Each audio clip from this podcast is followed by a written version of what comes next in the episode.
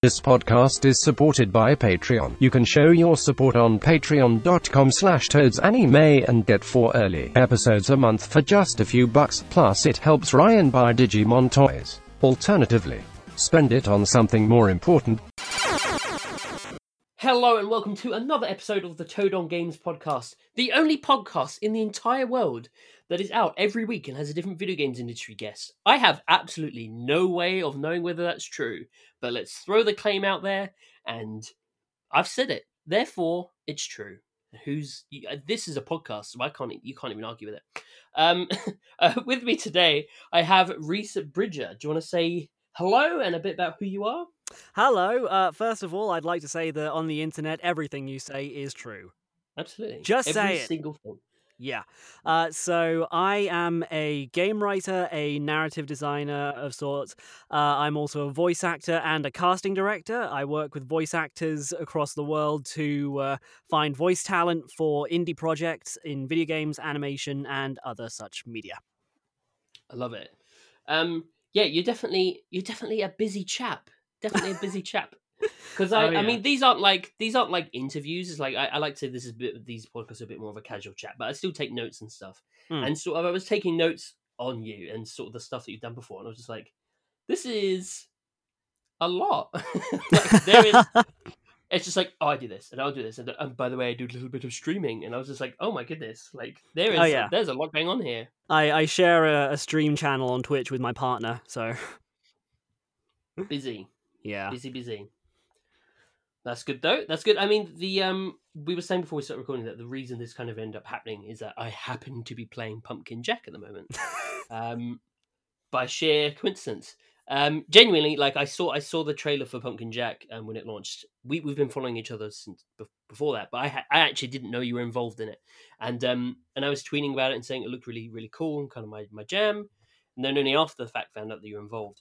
Um which is obviously awesome. So you were the uh, were you the you were responsible for the dialogue writing? Is that correct? Uh, I was responsible for the English uh, dialogue content, uh, the menu content, uh, fleshing out the story itself in places where the developer hadn't quite finished, and uh, I also managed to sneak in some uh, background lore into there as well, so made the uh, the backstory a bit more interesting. Oh, that's good. That's interesting. Yeah. So uh, I I haven't finished it yet. I'm on like the I'm almost finished the third level at time recording. Oh yeah, oh yeah. oh yeah, third level. Oh yeah, that's the one. Um, and um, yeah, like I am genuinely loving it. Like the best way to describe it for people that perhaps haven't um, um, seen it before is it's like a medieval like 3D platformer. Mm. Um, and yeah, like everyone, everyone that has seen me talking about it so far goes, "Oh, what's this? This looks really cool," and everyone seems down with it. Um, you uh, again before you started recording, you were saying that you've kind of been trawling through all the reviews and streams and Yeah, So- I've been I've been canvassing all the reviews. I've been checking the I've been checking the Steam front every uh, every like 15 minutes, just looking at the new comments and everything, and the Twitch streams as well. I think I must have found like uh, a- I I must have been watching like 20 different streamers in the last weekend, just playing the game along, and uh, uh, it's it's gratifying to say the least. Yeah, yeah, it must be. It must be really good to see. I, I've always seen, I've always felt that when when I talk to developers, the feedback they love the most is just watching a stream Mm. and the person not knowing that you're there. Like, as if you're in an event and you know you're over their shoulder all the time and that sort of stuff. It's not the same kind of feedback. But watching stream, they're just like this bit shit or this bit's great. so, you know, so, so you know that you know if they're enjoying it and they're saying stuff, that's genuine. Like they're actually loving it, and it's it must be it must be surreal. It must still be quite surreal for you to to see that sort of reaction. It was. It it is surreal to see that. I've been kind of mixing, um, telling them at the offset. Hi, uh, I'm sorry that I uh, uh, I've missed so much of this already, but um, uh, I'm the writer. I hope you're enjoying it. And sometimes I'm just sort of laying in the background. So, oh hi, I'm uh, I've never heard of this game. What is this game? I've never heard of it before. And I think my favorite reaction was from a streamer called uh, Snappy, and uh, Snappy she was tearing it apart even knowing that I was the writer. Like not in like a hateful way, but like she was venting her frustration with certain levels and certain mechanics and uh, I just loved it. Like the developer even even sat in on the stream as well because they found a, a couple of bugs the from the current patch at the time, Mhm. and it was fun just to see uh, the developer come in, just be like, "Hey, stop breaking my game!" And I, I guess streamers must love that as well. They must love it when the developers all come on and, Oh yeah, and oh yeah. and stuff. That's so it's it's really fun. It's it's a fun dialogue. It's a fun way of connecting between the uh, between the players and the uh, developers themselves. I I love it honestly. That's awesome. So how did this end up coming about then? Because you've written for stuff before, right? So was Yeah. It, yeah. So how did this happen? Uh, well, I can't speak for anything before about uh, maybe six, seven, eight months ago, but um, before this, uh, on the Facebook groups for indie game developers, uh, they the the developer and one of his contacts kept posting all of these snippets of what was going into Pumpkin Jack at the time. So like uh, they had these uh, these these previews of uh, spider monsters that I don't think made it into the game, and uh, some updates from there. And me being a gigantic shill, uh, I just uh, I, every time I was just messaging them like, "Hey, you know, your game looks great. If there's anything I can ever do to help out, let me know." And I'm sure that I must have bored them to death with it at some point. But when the time came that Nicolas Meyssonnier, the uh, the actual developer, was like, "Hey, I actually think I do need a writer," uh, I just immediately got that message, and I sat down with him, and yeah, we worked out how we were going to do it, and uh, what needed to be done. We struck up a balance of uh, what sort of tone they were going for and what sort of characterizations we're going for, like the balance between character and uh, narrative, because sometimes you can overwrite when you're trying to get the plot moving a bit. And uh, after that, it was about uh, three solid weeks of work over about four months, I think. Just spaced out when the work was ready to be done. And after all that, the game finally got released last Friday, and it's been it's been trippy. It's been a real trip just watching all of that work come together. You know. Yeah, yeah. Imagine. I mean, the, reviews have been great as well. The, the re- it's actually been reviewed really well and received very well. Yeah, Um, I've I've been. I don't want to say I was surprised by that, but uh, I've I've loved the reaction to it. It's it's not just about the quality of it because I have faith in the game itself. It's the volume. Like I don't think I've ever worked on a game that's had this many people play it. That's cool. Yeah. I think uh, there's there's a real. Oh, by the way, I love that. I love that you got the job by just going. Psst, I would like to work on this. I love that. That's so. That's uh, that's so inspiring. I will have to bug people more. Yeah, yeah. it- there's a balance. It's not, it's not like shaking them down. Like, hey, if you don't give me a job on your game right goddamn now, no, no, no, no, no. It was it was about like you know support, being supportive, and uh, making sure that they know you have faith in the project, just for in the project rather, just from what you've seen, and you want to lend your support in a practical manner, and eventually that faith will, that faith in the project will make an impression. And when it does actually become relevant, then you're right there. And you've already sort of stated your interest and you stated your your passion and your dedication to it, your your investment. And uh, yeah, they, they, they appreciate that. People appreciate that, I think. I guess that's that's what's interesting nowadays. Obviously, with with everything being so more connected, Hmm. um, that developers are just online and very reachable. Like in the in the in the old days, it was just this game that I bought from a shop that has been made of magic.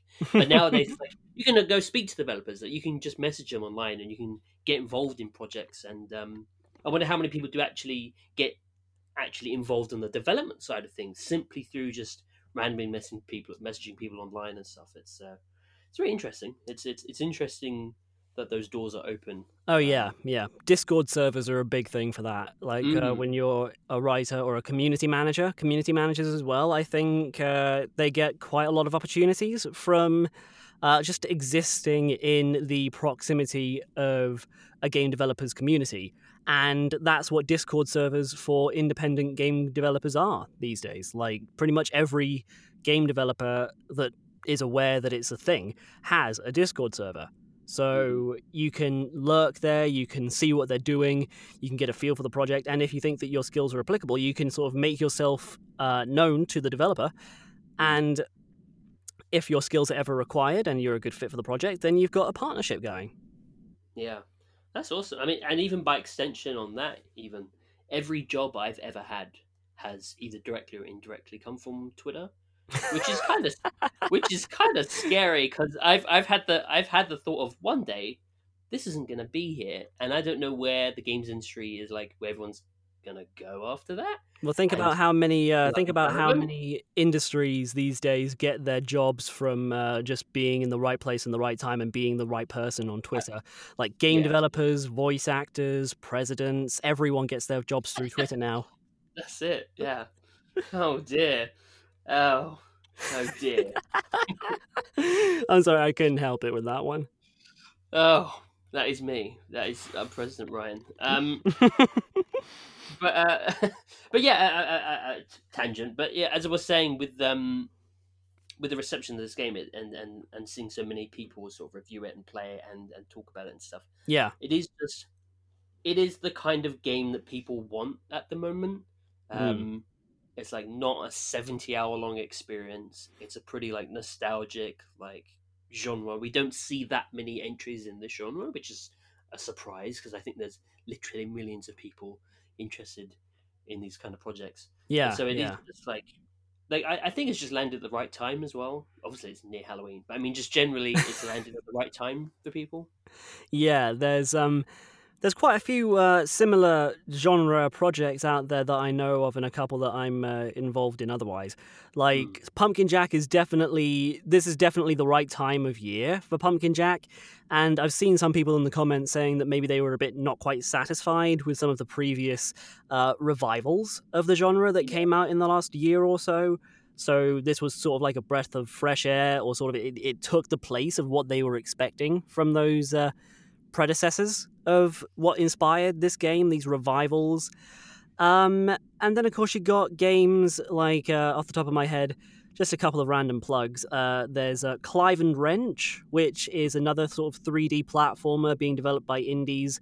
Uh, Billy I- Bust Up as well. PR for it at Skull. I should probably I should probably disclose that. What? What was I that? did PR for it. I did the PR for that game. Oh, really? Oh, I've spoken to the developer once or twice, but um, uh, I didn't know that. Oh, wow. Um, and He's full disclosure, no, yeah, I've spoken to I've spoken to Rob on Discord a couple of times. He's a good egg. yeah, um, and there's also uh, Billy Bust Up as well.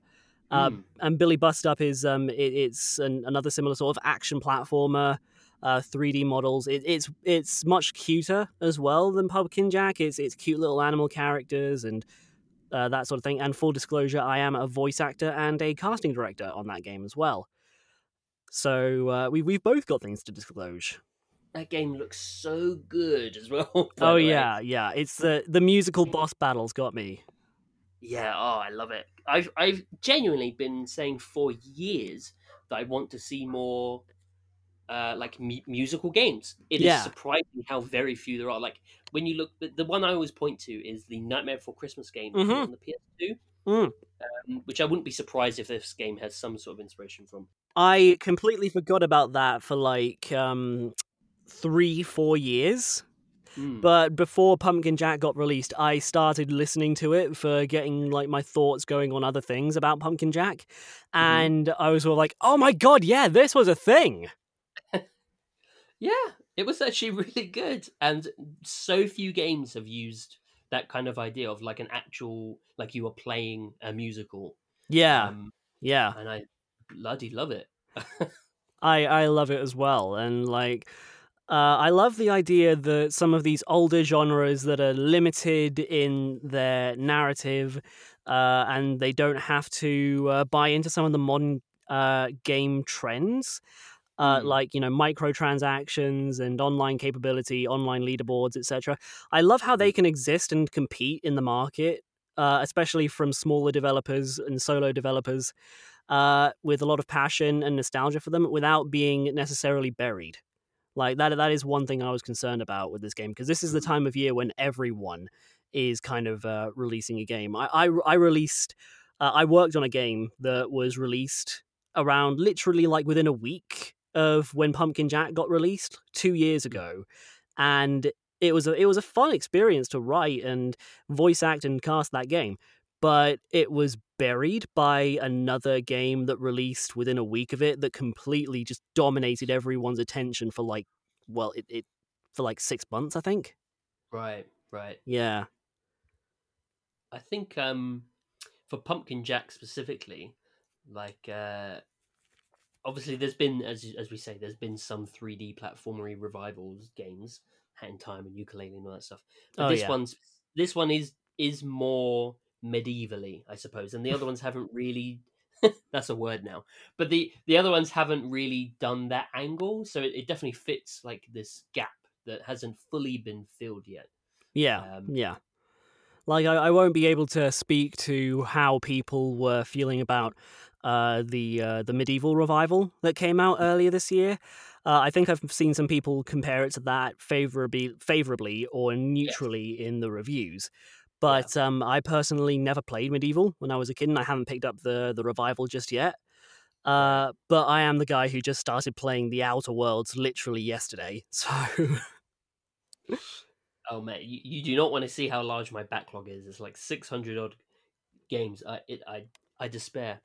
Um, but it's it's it's interesting as you say how um it's great that these games can coexist with the realm of like multiplayer online games and leaderboards and stuff because uh, I think it was the Samurai Jack game that came out recently. Mm, Like I, I Mm. I posted about that and said, "Oh, this looks like a PS2 game," and everyone went, "Oh, Ryan, give it some slack." And I was like, I mean that as a compliment. Like it's like a PS2 game with modern day polish, and that's that is not an insult. Like that is how fabulous to be able to have just like these these kind of experiences again. Like Yeah.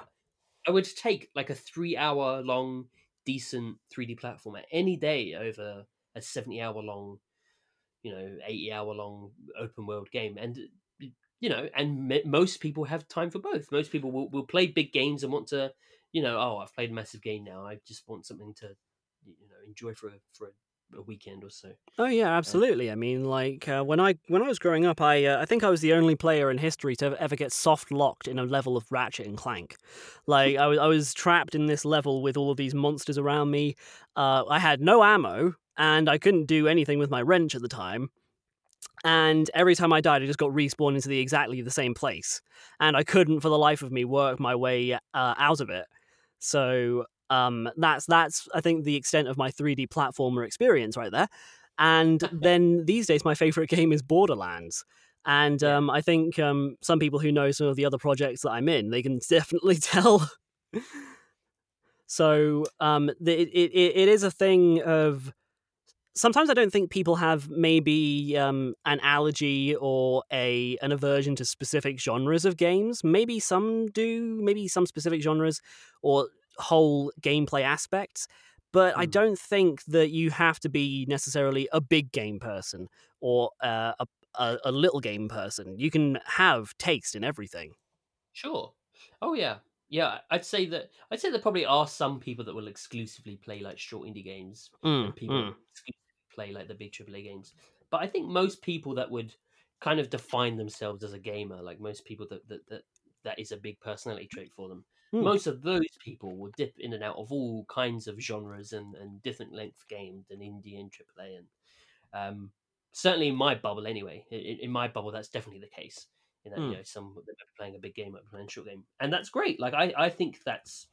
I, I, I find that to be the ideal situation. Uh, obviously, people should play whatever they want. Oh but yeah, I find it to be the ideal situation in that I, I'm taking in lots of different kinds of, of, of games and, and, you know uh, of all different genres and, and different budgets and some made by single people in 48 hours and some made by 400 people in 48 years. Um, but yeah, it's just it's it's nice to have just, and I think it's something I end up saying a lot on this podcast. But it's just nice to broaden your horizons a bit with with with games. Um, yeah, absolutely. but yeah, if but if you just enjoy buying the FIFA game every year, and you have time for that, and you don't want to play anything else, All right, hey, that, no, I will. I, I will completely go back on what I said before about people not having specific aversions to specific types of games. I can't stand sport games. Like that's just a personal thing. I I am averse to. It's not just video games. It's anything to do with sports. I I, I just have an aversion to it. I I don't get on with realistic sports simulators, Mm. but sort of more arcadey ones are fun. Like with with racing games, even I don't really get on with realistic racing games. but um, the arcadey ones, like the the retro-y ones, Hmm. and uh, and obviously kart races and stuff, absolutely fine. But Who who like can't who can't break out the Mario Kart at a party? Who who is going to say no to Mario Kart at a party because no, I don't play that game. I don't like it. Who says that? There's there's no one who says that. Absolutely, everyone's going to pick it up. But pop out Forza at a party, hmm, don't know. Hmm, yeah, yeah. I think sometimes people just there's there's an attachment to the unreal. Like Mm. people can it, it it's about accessibility. Like um when you've got something that's uh, soft and round and speaks to your inner child, your inner fantasy. Uh, so like, oh my god, I can throw things at people when they're in cars at this in this game. Fantastic! And then you got another game so like, oh, it's cars driving. I, I can do that out of here. I, I can. You want me to drive in a circle in a forest right now? You want me to drive like 15, 20 miles an hour on like a dirt road? I, I can do that for you now. Just get in my car and I'll take you to a place. We don't have to be Yeah. sat here and doing that. yeah, that's. Or however, get a banana shell and some eh, banana, a shell, a hat, pop outside. You can do a Mario Kart. You can do it. You can be Mario Kart. Yeah, I mean, I think that would make real life, real life driving and real life Formula One racing way more interesting for me, at the very least. Yeah, That's it. That's what we need a petition for. Mario Yeah. Kart. But Lewis Hamilton just broke his record for um, uh, most uh, races won by an individual person in Formula One. Yeah, I, I want to. Next up, I want to see him break out a banana peel and throw it on the over the back of his car during the middle of the race. I want to see how much fun that would be. That would be I really actu- breaking records. I would watch real life Mario Kart. I think I might die. So it's probably not.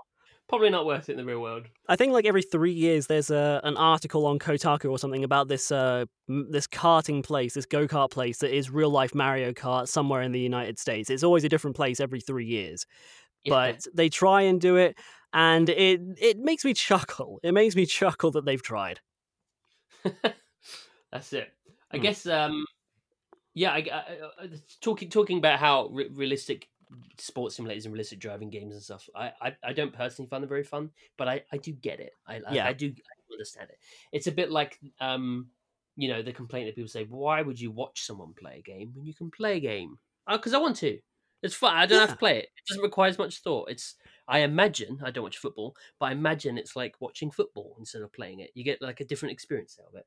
Um, yeah and i mean like i think markiplier has personally cured every single short period of insomnia i've ever had. Not because of his not because i'm ever bored by him or anything but because his voice is just so damn amazing. That that's probably the quality about it for me. It's just having someone else in the room someone who can like give you that company that you sorely need. Or in markiplier's case you know lull you to sleep like a little baby. Like that's just what his voice does for me. he talks like this, and he talks real close to the mic, and he and he speaks like this. it's that cadence of his voice, that depth, that that rumble. And when he when he does those ASMR type videos where he's leaning in really close to the microphone, world's quietest Roblox playthrough, that just gets me every single time. This is the ASMR special of the Toad on Games podcast. Thank you, Thank you for coming along. Let me just get out my scissors so that I can start slowly, slowly snipping my microphone cord. And while he does that, I'm going to gently talk about the horrors of microtransactions and loot boxes. oh god. But yeah in in general um that was that's that i i don't want to say that like um i brought personal beliefs about video games into uh the development of pumpkin jack because i definitely didn't. I had i had no control over what the game was going to be i just sort of like I, I got told what was going to happen, what we needed to be written, the conversations, uh, the characters that needed to be written. Sometimes I would have these little prompts, uh, and uh, like the situations that the instances that would require a line, and um, that was my part really. But I, I brought my A game to it for sure. Like the uh, there there were some things in the game that I'm I'm really glad that I didn't have to try and write an explanation for. Like um, one thing that comes up a lot in the reviews is uh, that the monsters and the humans are both fighting you because the monsters are stupid. They can't tell that you're on their side. And that was one of my things. That was one of the first things I did in the game was I said, um, okay, so why do the monsters attack Jack when he's on their side? and I had to sort of write that into a passage of dialogue that Mhm. they were um, they're stupid. They can't really tell you from a real human.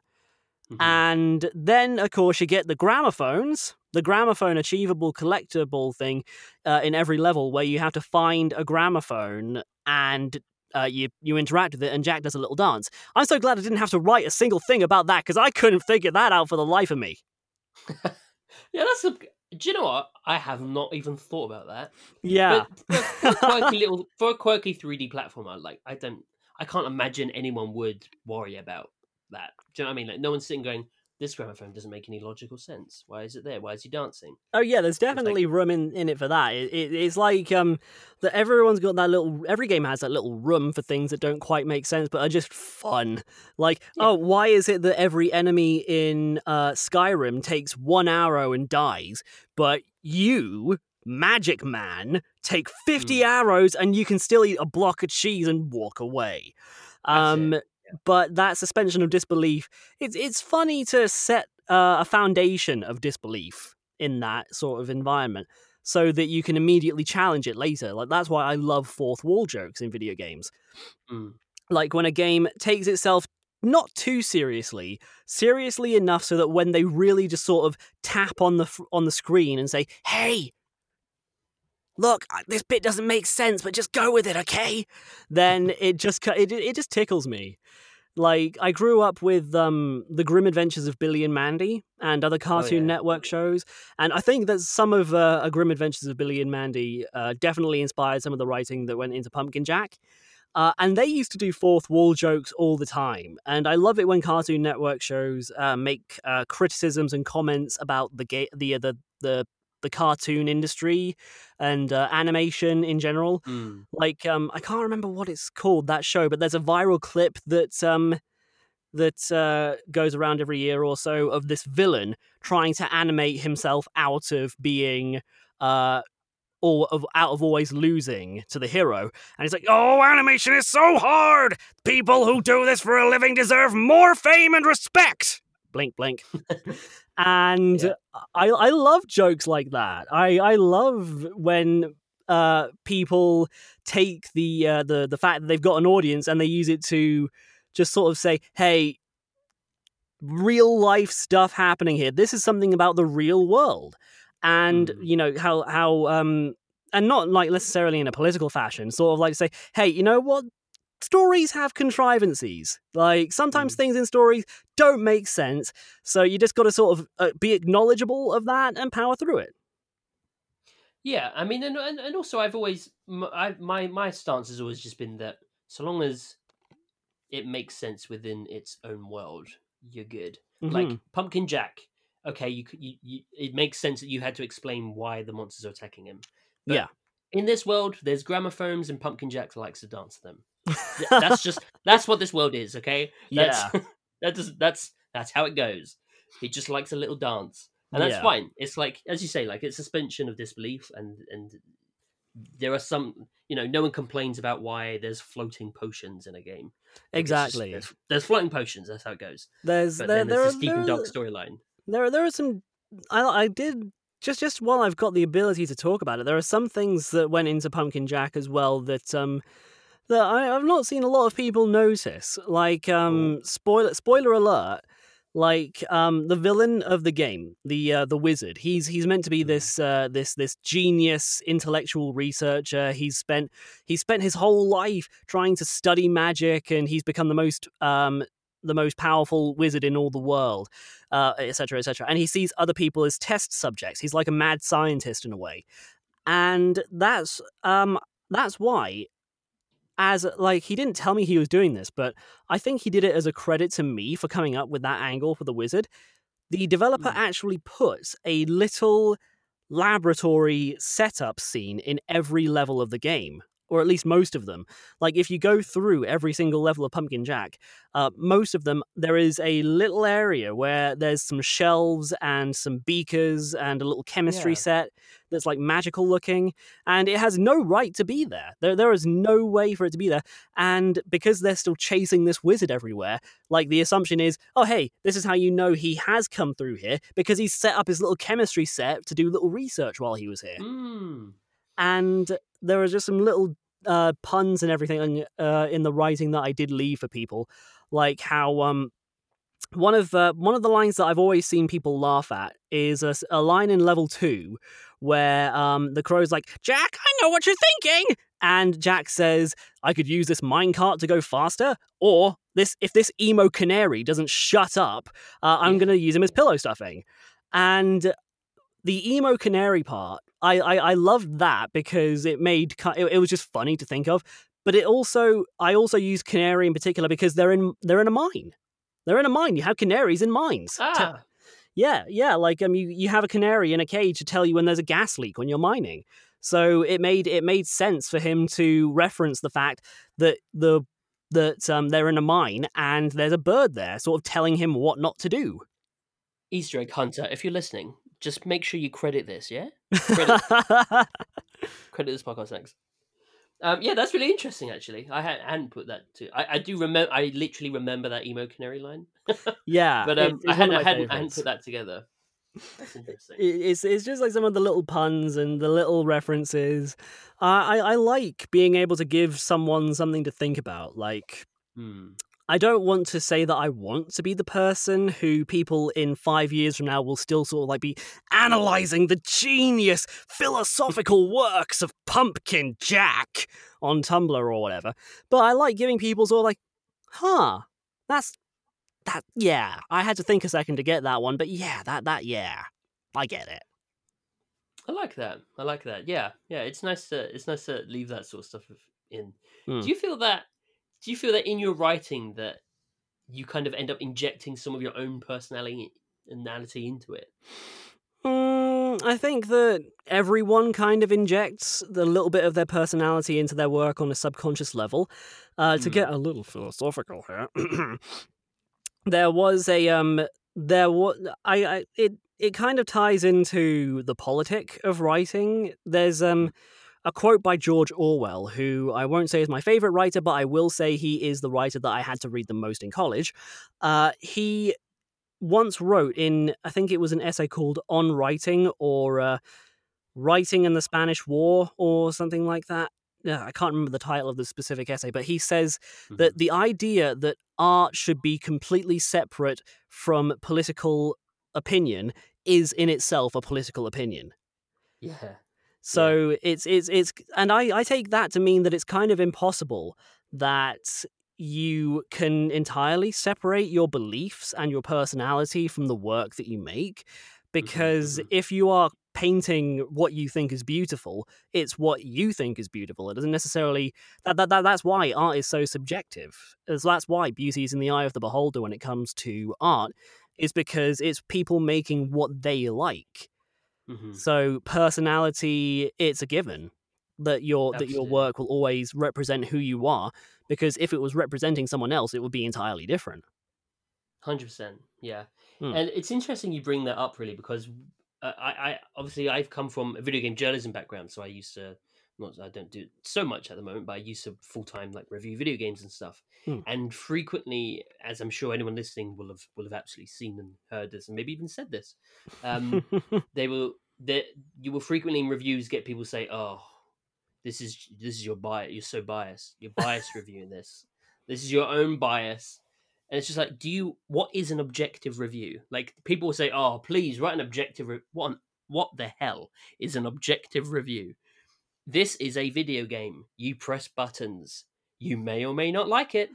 Thanks for reading. Like there's there, there's there is no possible way of doing that because even through critical analysis, you are injecting your own likes and dislikes and personality and and and and yeah, and that that follows through to you know art forms, uh, Yeah. developing and, and everything. I think it's as you say, it's just you can't remove yourself from the things that you're doing. Um, like you can't you can't expect uh, a piece even if it's be, trying to be as objective or as fair to the work as possible in any sort of journalism you can't expect any kind of uh, possible like complete flat out objectivism like Mm. if you're trying to just state the facts of the game like the the article is written in Ben Stein's voice that guy from uh, Ferris Bueller who's all that, that, that the guy with the most boring voice possible uh, if you're trying to make it sound like it was written from the most unexpressive, unopinionated, boring person ever, then you can't do that because even that guy has political opinions. Even that guy knows what he wants to do, what he likes, what he dislikes. And that all affects what he's doing, what he does, what he says. So, yeah, I, I, I don't think that uh, in the example of specifically you and other video game journalists trying to be fair and impartial.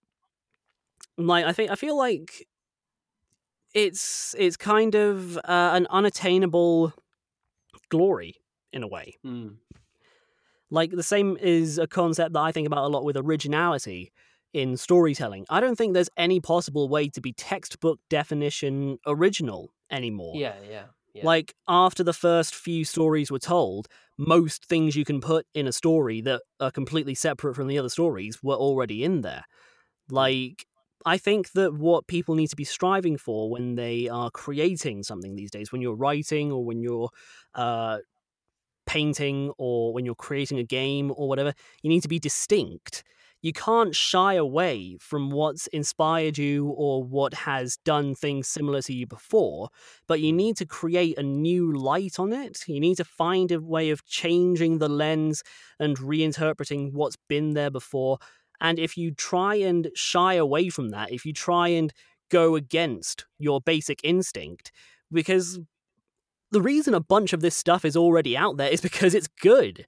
Like, if something is tried and tested, you can't really fault it for being in quite a lot of stuff. If you're trying to go against everything that's ever been done before, likely you're shooting yourself in the foot doing that for the reason that there's a reason it wasn't there to begin with. hmm But that's just, that's me. That is me getting political in writing. I don't know. I don't know how we got quite this deep. I love it. Uh, most people who talk to me have that. Like, most people who talk to me say that. Uh, you're completely right. Of course, yeah. That that applies to to to everything. Um, obviously writing and voice acting, but but everything else. Um, yeah, it really does.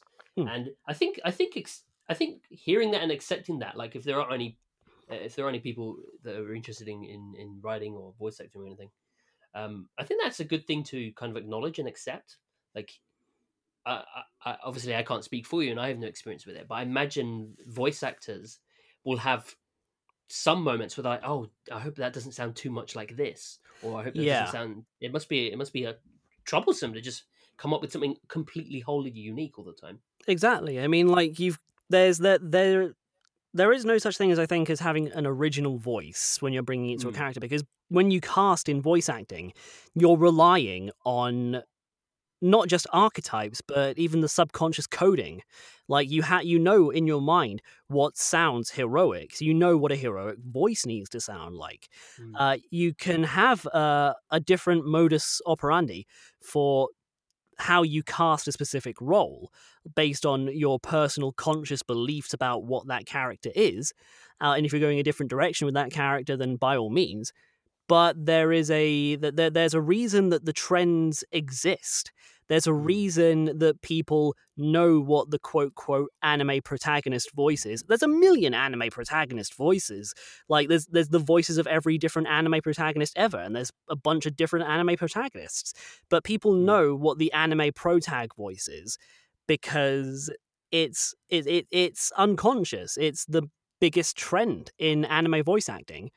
So mm. trying to is it's it's like that phrase trying to reinvent the wheel. Like you can make whatever you want. You can make whatever shape you want, but it's probably not going to work the exact same way. It's probably going to have an entirely different purpose. You're probably going to make a, a square plate or something if you try and reinvent the wheel. yeah, Like Yeah. that's that's the whole thing. You you can try really hard to be completely different, and sometimes it'll work. Like on a complete, there there is a chance that it could be exactly what the person is looking for. But at the same time, there is nothing wrong with sort of acknowledging that they're looking for what they're looking for because there's a reason for it. There's a history, there's a foundation. Yeah. Yeah, and especially, I mean, looking through already, like the voice credits you have, you have a lot of voice credits already. and so, I mean, even just again, like before we before we recorded, like just taking notes and stuff, I was just like, Jesus, like you've already done so many like video game voices and, and, and other media voices and stuff. And at, at that point, when you have that many, it's like there are going to be some voices that sound like some of the other voices. oh yeah, absolutely. That's going to happen. One hundred percent. Yeah, that's going to happen.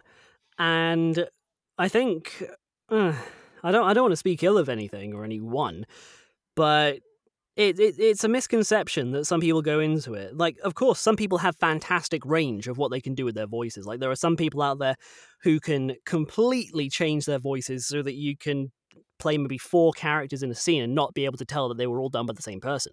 Like, Mhm. there's Mel Blanc. Mel Blanc, the the man of a thousand voices.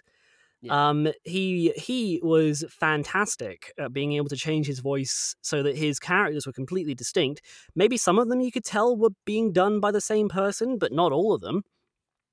Hmm. Like um, back then, before you knew Mel Blanc by name and who he played, if you put all of the characters in like a sample compilation and asked people completely unfamiliar with Looney Tunes and Mel Blanc, okay, who played?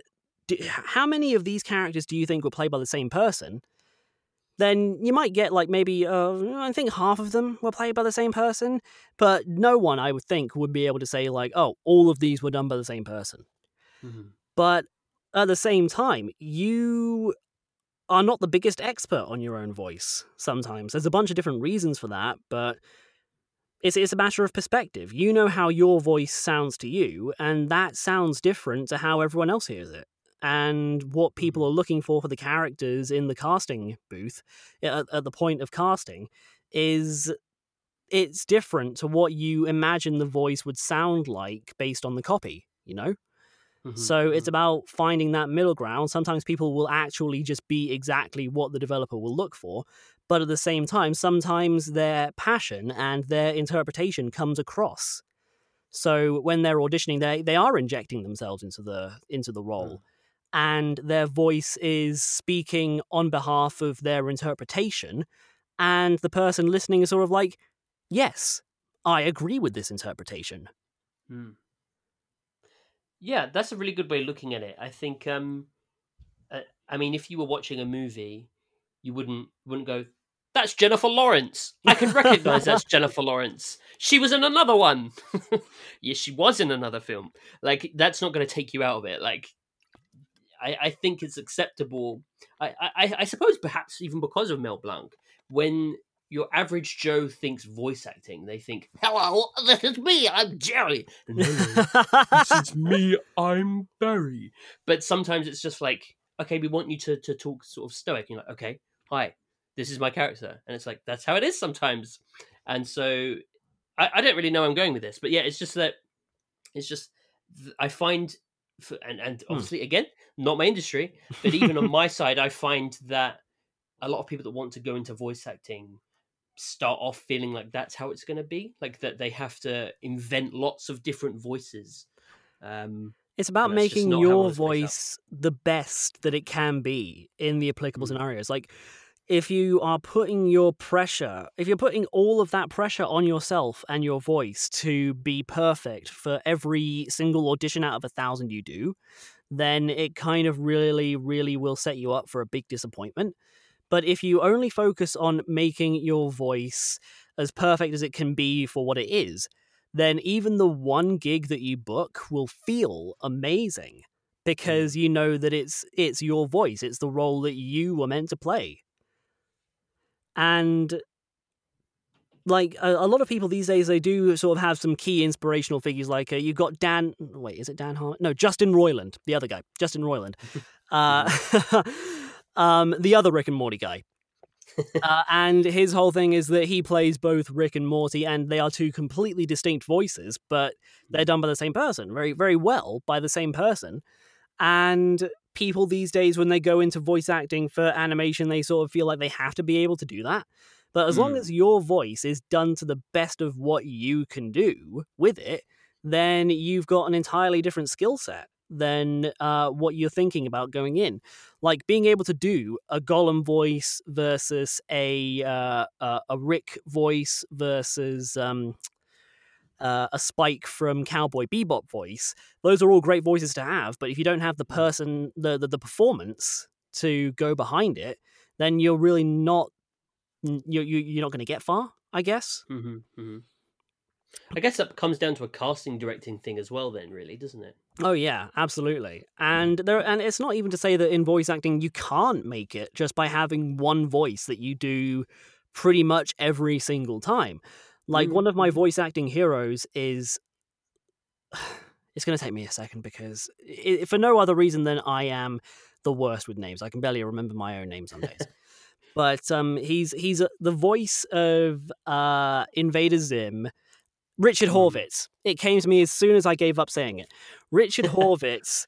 Uh, you know him as Billy from Billy and Mandy, uh, Zim from Invader Zim, uh, God, I can't. Moxie, I think, from uh, Helluva Boss.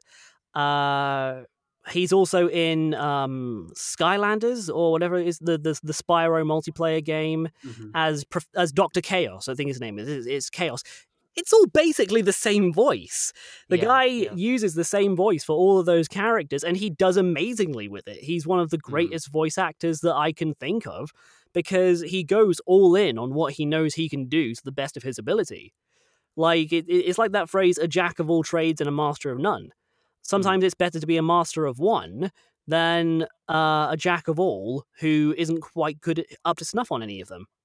Yeah, yeah, yeah. That's all really interesting to, uh, looks at it. Really, I mean, it's it's it's it's never something I've had a, proper conversation about, and I'm sure that is the case for a lot of people aspiring voice actors because there are a lot of aspiring voice actors, Hmm. and um, hopefully, if any are listening to this, hopefully that that helps. Like that kind of knowledge helps. Um, yeah, I guess I guess we should tail this. This this may be a trap question. I guess we should tail this off. This might be. a question to Oh, you're gonna trap me, mate.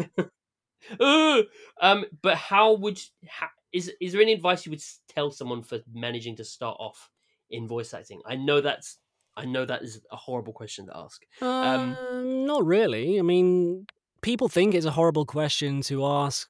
Sort of, how do you get started? But um, there's a couple of easy answers that aren't platitudes. Like you think, oh, never give up, or uh, oh, do your best, or oh, uh, just just just take yourself seriously, but don't put, too much pressure on yourself. Okay, here's some practical advice: uh, invest in good tech, uh, take lessons, take classes, so that you know how to actually do the acting part of the voice acting and um, always keep improving yourself.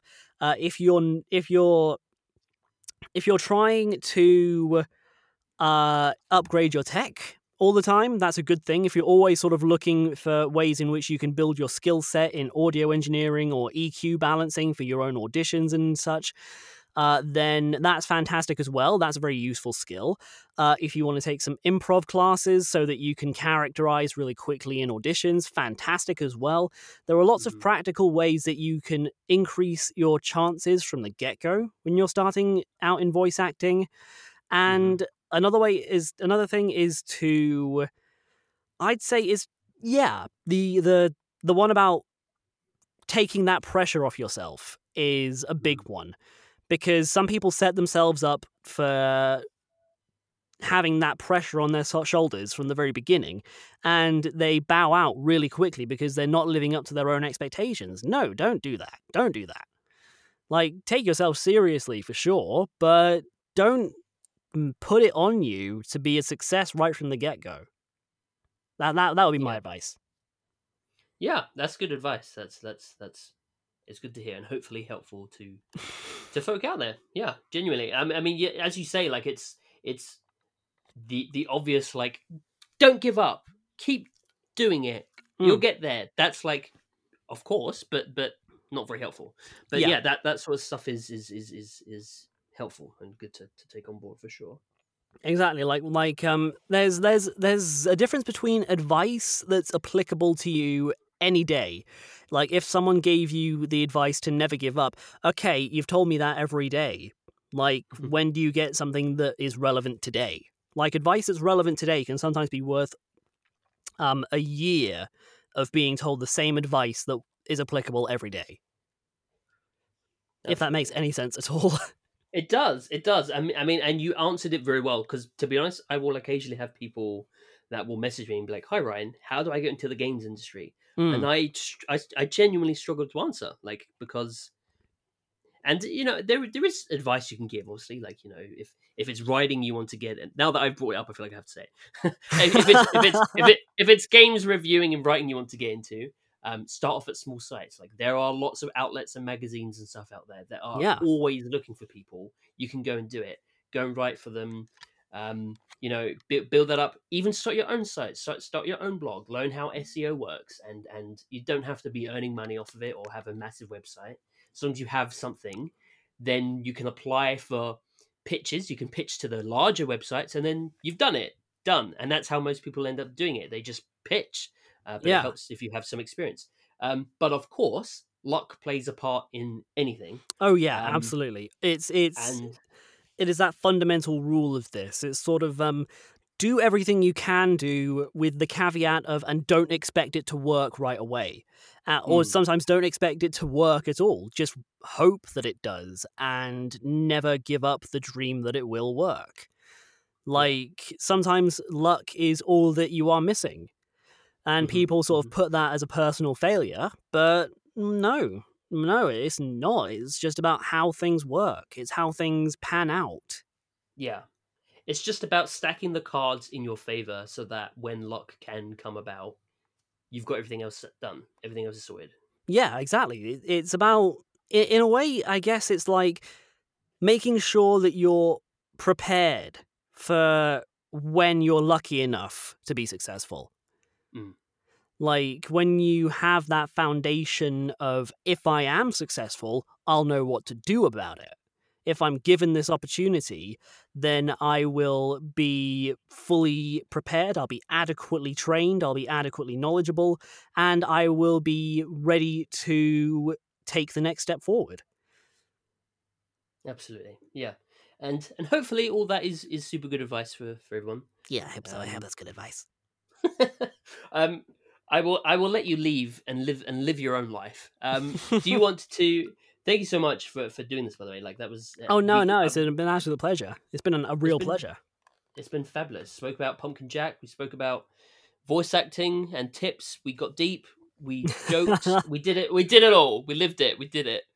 Um, do you want to tell everyone uh, where they can find you if they want to go follow you on the interwebs? All right. Well, um, basically, the biggest contact directory that they have for me is www.reecebridger.com, R E E C E B R I D G E R, because there's about seven different ways of spelling my own name that I've found so far. It's ridiculous.